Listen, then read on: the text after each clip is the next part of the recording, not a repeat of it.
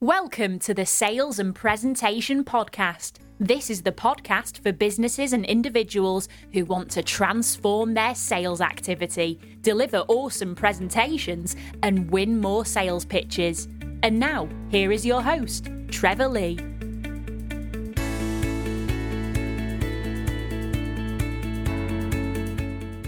Welcome, everybody, to episode 96 of the Sales and Presentation Podcast.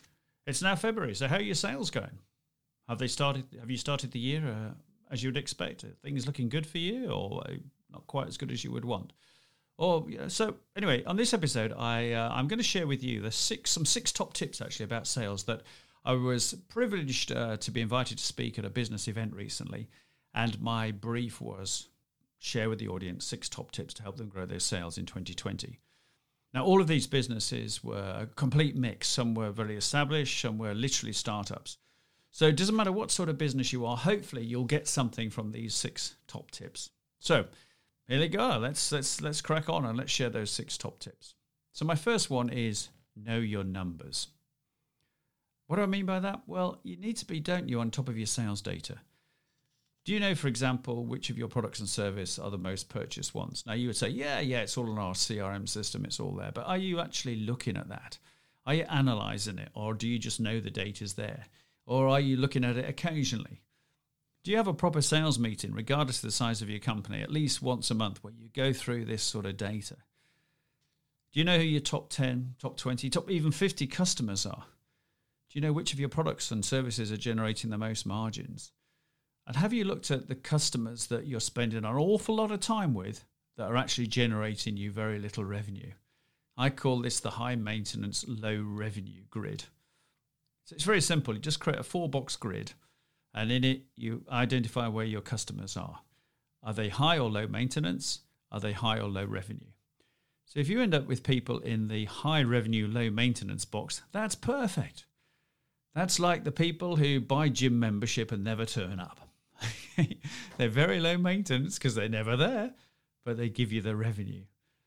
But if you've got customers who are high maintenance, you know, the ones you're always having to do stuff for, the ones always chasing you, always got to, they're not really complaining, but they're always just pointing out things that aren't quite right. And actually, they, they're generating not much revenue for you. So the question you've got to ask yourself is do you need to keep those customers? Would you be better off without them? Because when you add up all the time that you're putting in there, actually you might not be making any profit out of them at all. So know your numbers, and you know clearly in that is your target. Have you got a target for 2020 overall or by sector? If you've got an overall target, often it's very it's easier or it looks easier on paper to achieve it if you break it down. So if you say, yeah, we're gonna we're gonna have a million pounds in sales, or 10 million pounds in sales, or 100,000 pounds in sales, or whatever it might be, that you know depend on the size of your company, of course, but it can feel quite daunting, can't it, when you look at that number? But if you break that down into sectors, so if your you know, your your products produce X amount, and you break your products down even further, and then you've got services that do X amount, and you've got support contracts that produce X amount, that sort of thing, then it can look a lot less daunting if you're going to achieve that target. So get on top of your numbers. It's really, really important. It will make a difference to your business. So that's number one, right? Number two, is review your marketing.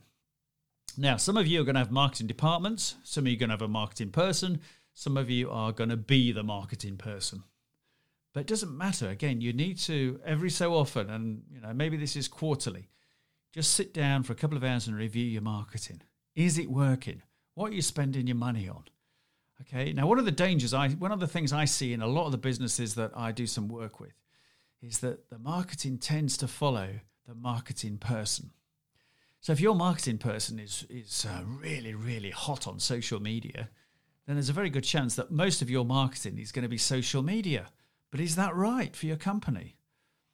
If your marketing person, you know, is maybe a more traditional marketing person, then they might be spending more money on print materials or or or you know, proper advertising as I would call it. But again, is that right for your company? Um, it may be that you've, you know, your marketing person is really hot on website activity or shooting videos. So that's what you're doing.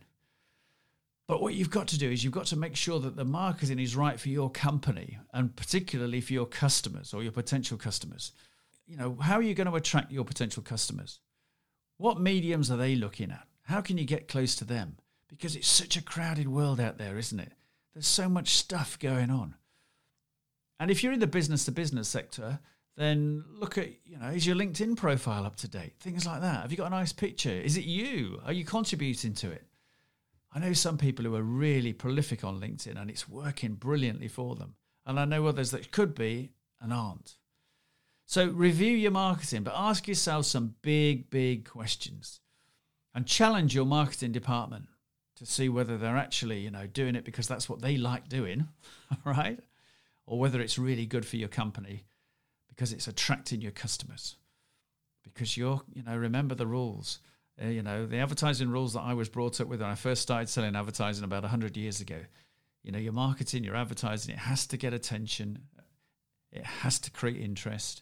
It has to sort of like build desire and it has to create some sort of action. Because if it doesn't do all four of those, then you know you're not going to get anything out of it, are you? So work hard on your marketing. Right. Number three is you need to respond quickly.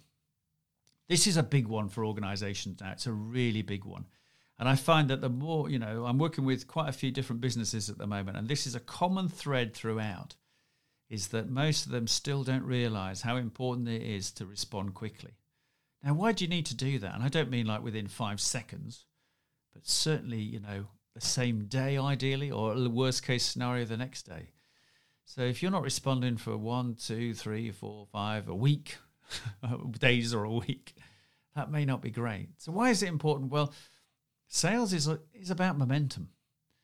If I contact your company, and let, let, let's let's get this into context now. Remember that it's reckoned in the business to business sector, and you'll have heard me bang on about this before, that around 70% of people are coming to you having done their research and decided your product or your service and your company is the best thing for them to buy, you know? So they're already they're ready to buy from you. The reason they're contacting you is just to get confirmation that they've made the right decision. So if you don't answer their phone, their phone call, or you don't respond to their email, or you know, they or they turn up to your premises and you you, you ignore them, then that they're going to go away. So if someone does phone up, they've got momentum, haven't they? They've made a big choice to ring you up. So you've got to respond. You've got to be ready to take that call. And of course, you've got to make sure that your first impression is really good. Because if this, is, you know, if the way that call is answered and the first impression isn't the right one, then I'm going to think, hang on, you know, the website looked great. All the marketing messages I saw looked great. But hey, the way they answer the phone or the way they greet me when I walk in the store is not great. So make sure that's right and do it. And then if I, if you do get a chance, you know, if you leave me a voice, if I leave you a voicemail, because I know you know, you can't. I can't expect you to answer your mobile phone all the time. You've got, you know, you've got other things on. You know, but I don't answer my mobile phone all the time because if I'm with another client, I can't do that. But what I can do is I can respond to the voicemail pretty quickly, even if it's a holding text and say, "Thanks for your voicemail. Um, I'm I'm tied up today, but I will be back onto it tomorrow." So just keep your customers informed and all that sort of stuff, and make sure that when they do ring you, you're onto it. So that reminds me, I've you know what's your on hold music like? Because I've recently had uh, for, for, for a couple of reasons I've had to uh, contact some big organisations in the utility sector, and the on hold music drives me mad. It's just so terrible, and it's really loud as well. So you have to. T- I, I like to speak, to, you know, talk to people on speakerphone because I can write then at the same time, and I I find it I can hear it a lot better as well. And then you get this awful music just belting out at you, and it's about three times louder than the person was speaking. So, oh. so what's your on hold music or message like? When was the last time you checked it? When was the last time you changed it? So, the people who top and tail this email are Amy and Toby, and they're from voicebuddy.co.uk. And that's exactly what they do. They produce on hold messages and on hold music. So they'll sort you out with a great message and a great piece of music just for you. So get a hold of uh, Toby or Amy at voicebuddy.co.uk. You can look them up online and they will sort that message out for you. We've had three so far of my top tips, which I gave at this presentation. Know your numbers, review your marketing, and respond quickly.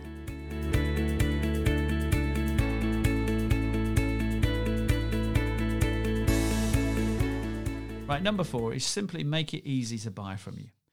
And I have a bit of fun with the audience when I do this one because um, without giving the game away, because you might want to hire me to come to your uh, event and speak at your event.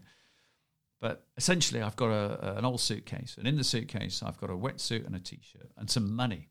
Not, it looks like real money, but actually it isn't. So I produce the money out of the suitcase and say, right, who wants to who wants to have a little bet with me? And out comes the t-shirt and the wetsuit, and I say, right, here's the challenge.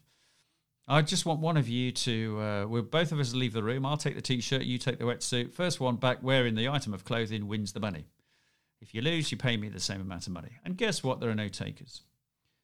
Now, if I change it around, usually people think, well, this can't be right. This is too easy. But the point I'm making is that, you know, is is being, uh, you know, is getting into that wetsuit, is it, it's tricky, isn't it? If you've, if you've ever got a wetsuit on, it's tricky, isn't it? So is it as tricky for your customers to buy from you as it is to get in that wetsuit, or is it as straightforward as slipping on that t-shirt? So are you a wetsuit company or a t-shirt company in the eyes of your customers? Good question to ask. Try buying something from your own company, but really make sure you thoroughly investigate your buying process from a customer's point of view. Because it might you might think, oh, it's straightforward, it's easy, everybody, you know, everybody understands how to buy from our company. Well, you might be surprised that actually they don't. They find it really tricky. So that's number four. Challenge that. Number five is know when to shut up. There we go. that was a little practice to show you how to shut up. Most say, lots of sales go astray because the person who is uh, thinks they're the salesperson, whether they're a salesperson or just a person helping with the sales, they just feel as though they've got to talk and talk and talk and talk and talk, and keep going through the benefits, the benefits, the benefits of the cut of the product or service. Don't do that. Let the customer do the talking. Okay, that sounds like a old BT ad, doesn't it? I don't know. I can't remember now. But lots of sales are lost because the sellers or whoever's responsible for you know acquiring the order just talk too much. I bet it's happened to you. You've been trying to buy something and you've lost momentum. You've been put off because the person selling to you just goes on and on and on, bores you, and you get fed up with them and you go away. So don't let that happen in your company. Know when to shut up. Let the buyer give the buyer some time to think, and you know don't break the silence. You know if there's silence for three seconds, they can't possibly think about making a decision in three seconds. Give them some time. They will speak first. If you keep you speak first, you lose the sales momentum. You go back to the beginning. Da di da di da. It's a very simple technique, but it does work. Try it. Right, last one. Follow up. People in business, they you know you get all excited because someone wants to uh, you know you, has asked you to quote, okay, or you've you know you've been you had a chat about it, you've been asked to quote, then you send out your proposal by email, and then you don't hear anything, and then you follow up by saying, "Have you had my email, or did you get my voicemail?" And then nothing happens, and then you maybe do that once more time, and then you give up. Okay, so we've talked about this before, but it's really important. So make sure a in the first place that your proposal is a good one. Don't you know? Oh God, I think I tell you what, the thing that really bugs me about proposals is that, and you know, some of the companies I work for, if they want a, you know, website designers are terrible for this. All right, so if you're a website designer, really think about your proposal. All right, because I don't need the first six pages to go banging on about how brilliant you are. All right, I know that because we've had the conversation, and that's why I called you. All right, you don't need to remind me. All I want to know is what you're going to do for me, and and, and then fundamentally what my investment's going to be. So make it short, make it simple and you know don't turn it into a 40 page booklet okay which is predominantly about you.